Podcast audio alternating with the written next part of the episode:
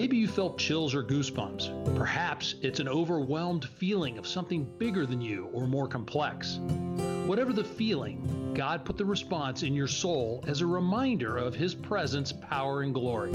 It's called awe, and He wants to remind us of it every day in many ways. Join us as we discover how God has used His awe to inspire others to follow Him deeper in their lives.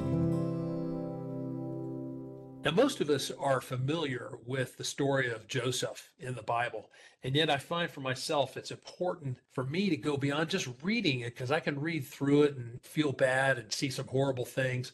But when I actually put myself down into Joseph's position and realize the pain that he must have felt through being rejected by his family and then sold by them, living hundreds of miles away from where his family was, to end up then in prison for many years.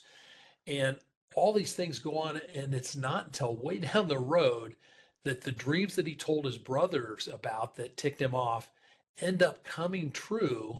But God took all those things, he tells us, and used them for their good. God didn't mean them for harm for Joseph, but for good. And Joseph's dreams were about what would help others, and it helped his family save from starvation. Well, you take that, and then you put it into a book and how that works. And that's exactly what Pastor Aaron Burke, who we have on the call today, tells us in his new book called Unfair Advantage, revealing seven secrets for capitalizing on life's hardships. And I want you to hear a quote from him that I'm going to read. While it's comforting to hear that all pain, all rejection, and all struggle is actually helping us move towards our destiny, these words aren't necessarily true, Burke writes. Just because something bad happened to you doesn't mean it will position you to receive something good. It's available, but not automatic. There are things you need to do, attitudes you need to adopt, resolve you need to gain, and effort you have to put in for your walk into your destiny. This book will walk you through the strategy needed to turn what is negative into what's necessary for your destiny to come to pass. And so as I read this book, I just want to let you know the words in the book were not wasted. They have so much depth in it. It was like eating a tremendous meal, a beautiful banquet meal. And so today we have Pastor Aaron Burke, pastor of Radiant Church in Tampa, Florida, on the line.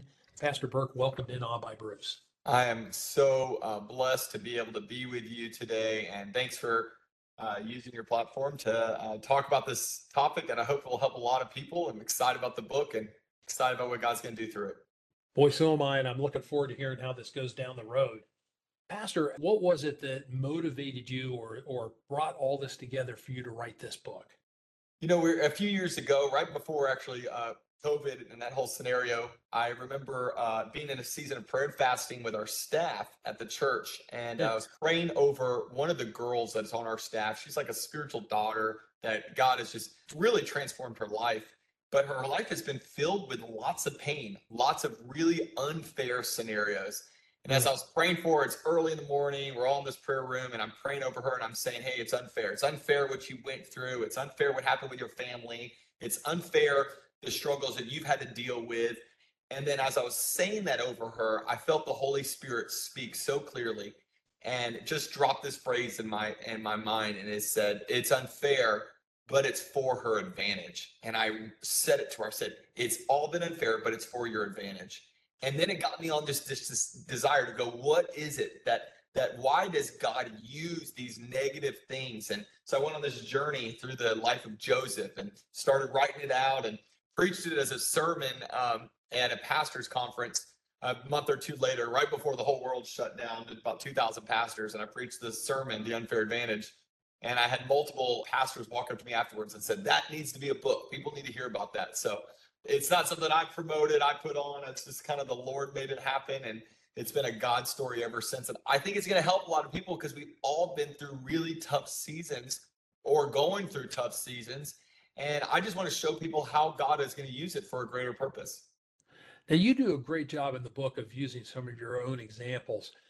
Yeah. Tell us about some of the unfair advantages in your life that have led to all this. You know, I'm good to my life. I tell you, it's funny. Um, I was telling this to my dad, and my dad is one of the great, I mean, he's such a, he's a salesman. He's owned multiple businesses. He can sell anything to anybody. And he said, he's like, Aaron, I love this idea. He goes, it reminds me of when I was a kid My dad, his dad was a gambler and gambled away his college fund and gambled away. Many times he'd get home, they didn't have any money, and uh, they didn't have any groceries. So my dad actually ended up starting to, had to go up the street, get some avocados, and he'd take these avocados off these trees. And then he'd go to this, the, the street corner there in Miami and would sell them. And he's like, I, I'd sell them for a quarter a piece or five for a dollar. And he goes, and it was so wrong that as a kid, I had to sell avocados to make money for yeah. groceries for our family, because my mom didn't have any groceries. He goes, but I just didn't realize that God was using that to develop a skill in me that would provide for me years down the road. And he was able to be such a good provider. It was unfair what he went through, but it was for his advantage. And we've all seen that in life. We've all had those moments that, that when we look backwards, we go, oh, God was using that terrible scenario for a greater purpose. And it's wrong and it's terrible. Life is so unfair. Life is so difficult at times. But but if we can learn how God will use it for a greater purpose, then it brings us so much hope. I always said it this way, that when it comes to your pain, God has two solutions. He either solves it or spins it. And, and, and, and that's what he does all throughout the scripture. He either solves the pain, he brings the healing or the miracle, which we all hope in life and we want. Mm-hmm. But sometimes he doesn't solve it. Sometimes he spins it for a greater purpose. Yeah. And uh, I kind of, I give this story, it's it's kind of a longer story in the book of, you know, I, I, I give my life to Christ and get so excited about ministry and what God was going to call me to do. And then, then I actually got expelled from my Christian school. And, and so I was so upset. I was like, this is terrible. I went through the high of life to the low of life at seventeen years old. And I just didn't know at the time, the Lord was using that pain to bring me to a greater purpose. So ended up my senior year of high school, I did dual enrollment, which is basically you do college during your high school years. I got a year of college done before I graduated high school, which I would never would have done if I wasn't expelled.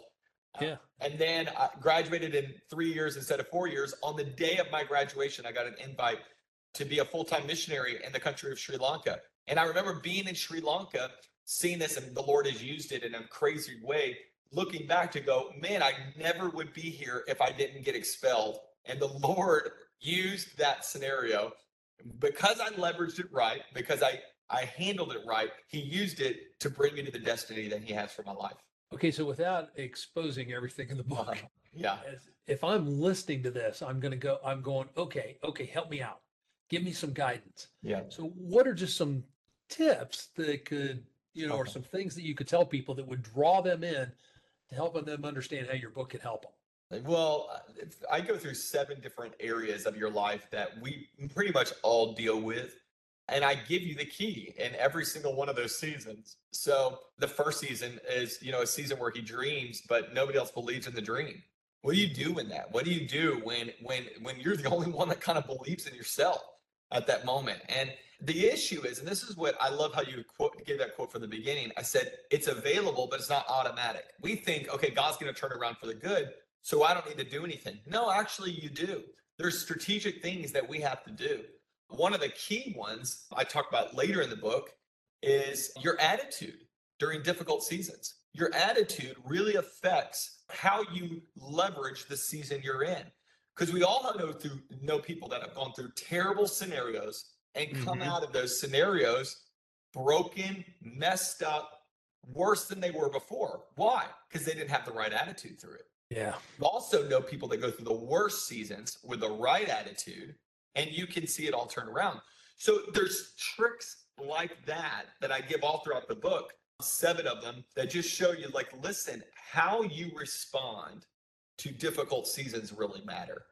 And that's kind of the, the big takeaway from the book is it's not, it's not just what do we do when we go through difficult seasons? We all go through difficult seasons. We all trust God during them, but how do you act during them? And that's what we have to learn. And so one one of the areas, maybe you can give the example of your friend who was the, I think he was the principal at the school. Yeah. When COVID came along. Oh my gosh, that's a great example. Yeah, no, he was, this was before COVID. He was uh, one of the youth pastors with me. And we were both like working on staff at this church, and he got his pay cut. And I remember sitting there thinking, okay, if I'm him, I'm quitting. I'm done. Like I'm, yeah. I'm out of this thing. And I remember sitting down talking to him, and I go, what are you going to do? He goes, I'm going to do the same thing I did before. I wasn't in it for money. I'm not going to leave because of money. I'm in it because God called me to do it. And I remember God, like seeing that kind of faith in him. He worked just as hard. He didn't let the financial setback do it. And I think God rewarded it. He ended up getting his pay restored about nine months or a year later. Um, God restored it. He got paid more than he ever did before. He able to actually learn some skills during that time that he never thought he would have been able to learn. And then he ended up launching a ministry that has now seen hundreds of thousands of decisions for Christ. And I looked at it and go, you know what? His response to the pain in that season, God was looking at it. God was yeah. watching that. And we got to remember, we're stewards of everything that's been given in our life, including the pain that we go through. We're stewards of it. So how we respond to it really, really matters. And I've seen it even with people that go through devastating divorce or betrayal. Mm-hmm. You know, this lady in our church, and she went through a devastating betrayal. And I actually give us a story in the book, too, of a friend of mine. And his wife walks out on him. It was devastating. She didn't just leave him. She left the whole family. And I remember, I remember in that moment telling him, how you respond in this moment really matters. How you react to it really matters. How are you going to talk about her? How are you going to deal with the unforgiveness in your heart? How are you going to get better instead of getting bitter? And I'm telling you, God redeemed that situation. Two or three years later, I was able to be the best man in that guy's wedding. God brought him an amazing spouse, used him in an incredible way in ministry, and he's still one of my closest friends today. And wow. I realized going, wow, it was so painful, but God used it for the good. And if we can just trust God in those hard seasons and then make the right response, man, we'll see our life go from where we're at to where God wants it to be. So, Aaron, you know, one thing that's just going through my head, I don't even know why, but it's it's going, okay, is there something you'd want to make sure people understand? There's a differentiation between things we can create as problems versus something that's a real. Mm-hmm. Yeah. Does that make sense? Yeah, yeah, yeah. Well, I think the thing is, is we've got to trust God with the big and the small issues in our life. So some of them are going, here's what they, I, let me just say it this way. Yeah. I don't think you need to create problems to give you purpose in your life. So let's let's go. I'm talking about those big, massive, unexpected things in your life that happen. Okay. That you look back on and you go, oh, man, I thought this was so out of control. But God was actually doing something behind the scenes. I've said it this way. We live life forwards, but we understand it backwards. Yeah. And that's a big deal, because there were times that I drove a little too fast and I got a speeding ticket, and that was painful. But let me tell you, I don't think that was one of those scenarios where God was like, all right, Aaron, how are you going to handle this? Let's use it for the good. I'm talking about those major life interruptions that happen. Mm-hmm. And even mistakes. I look back, I gave that story of, you know, I got expelled from high school, and I wasn't innocent in that scenario.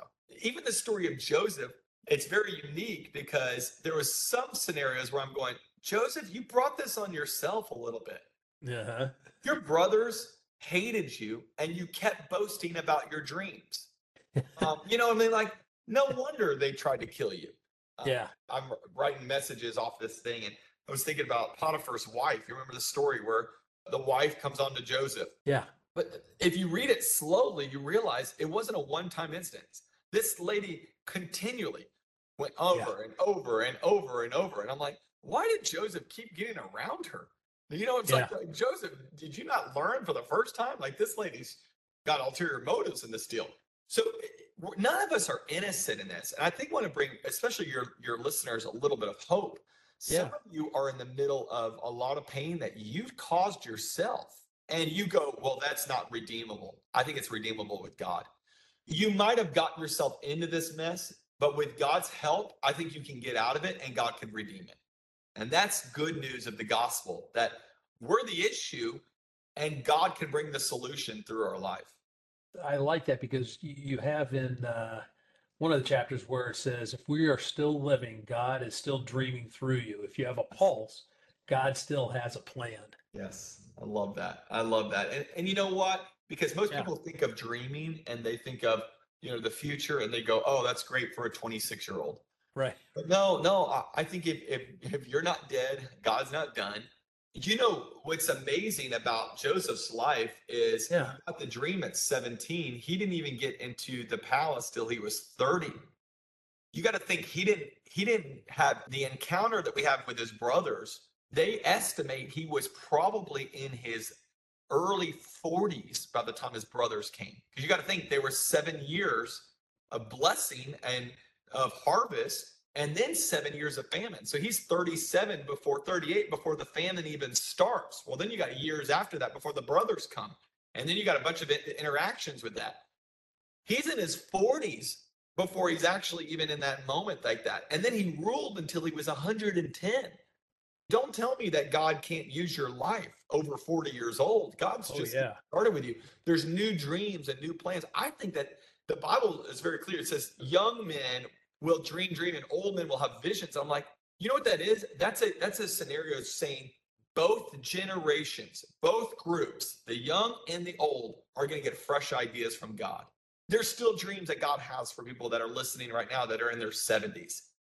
Strategic waves of discipling and, and speaking life into people and ministries and nonprofits they want to get started. It, there's so much that God wants to do through your life. So keep dreaming. Keep dreaming.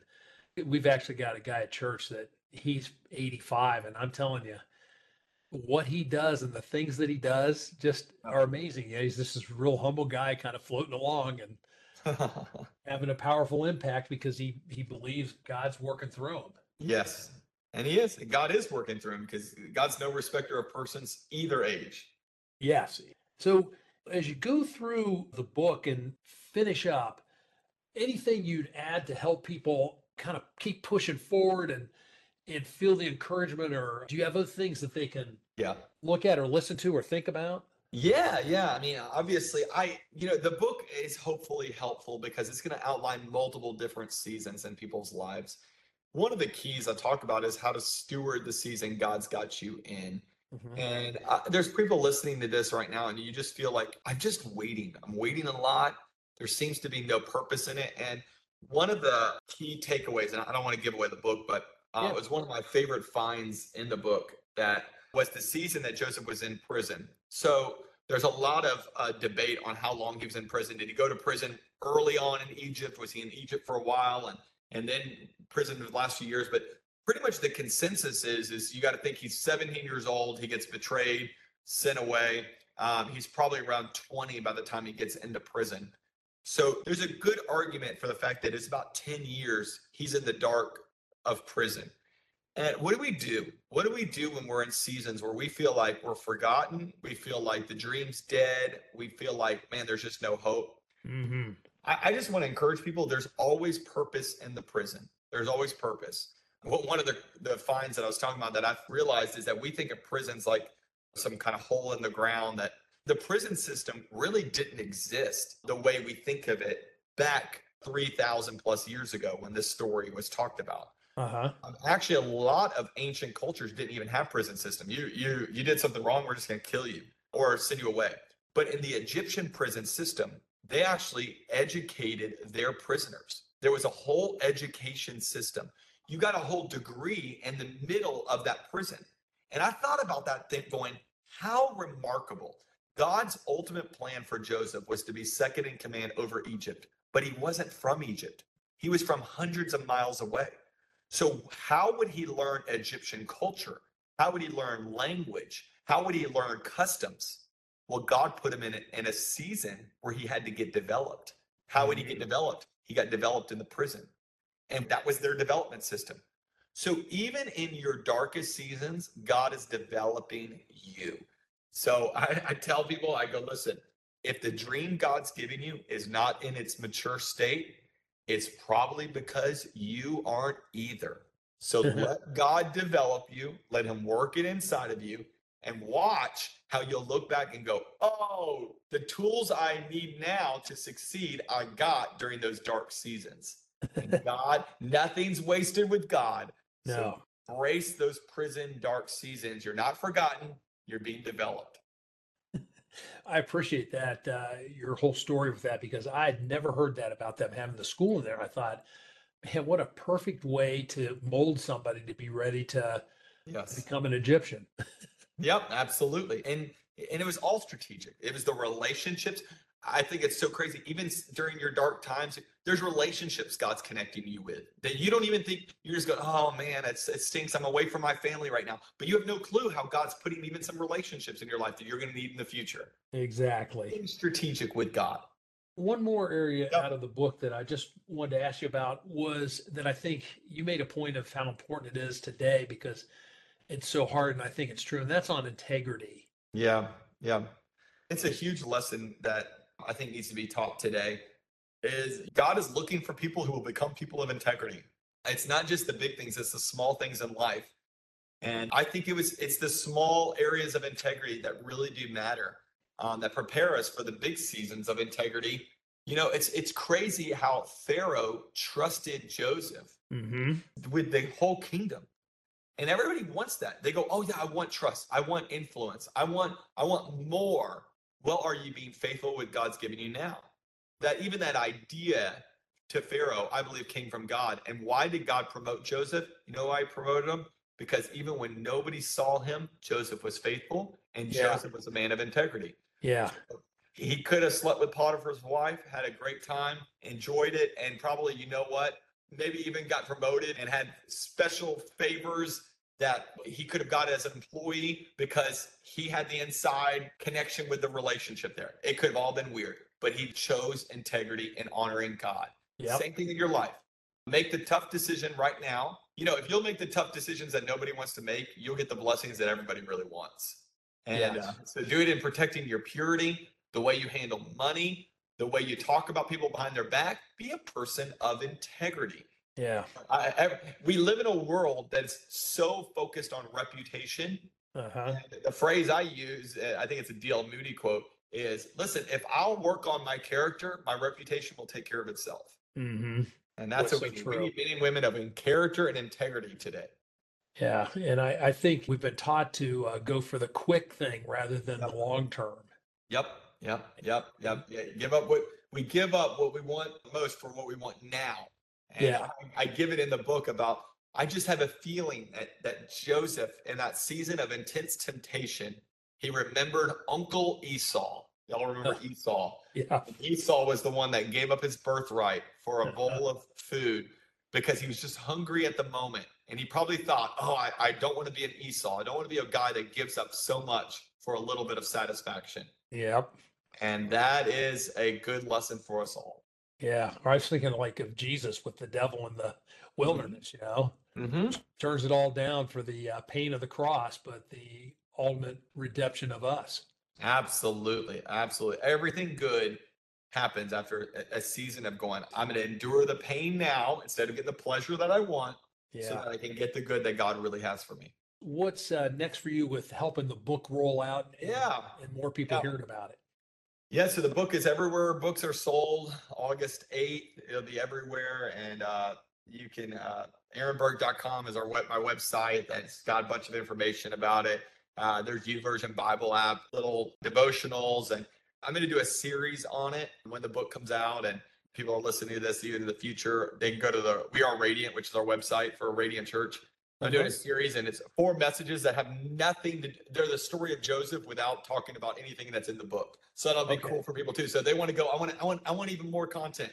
Well, jump on, check out these sermons I'm going to be preaching that'll help you. And we want to be a resource for you. I have a leadership podcast that people can jump onto too. That just helps people go to the next level, but love to get connected with anybody on social media. Check us out. We're on Instagram and Threads and Twitter and Facebook and all those things. You know, I don't, I, I can't even, I can't even keep track of all of them, but um, because I know you're not going to stop dreaming. Yes.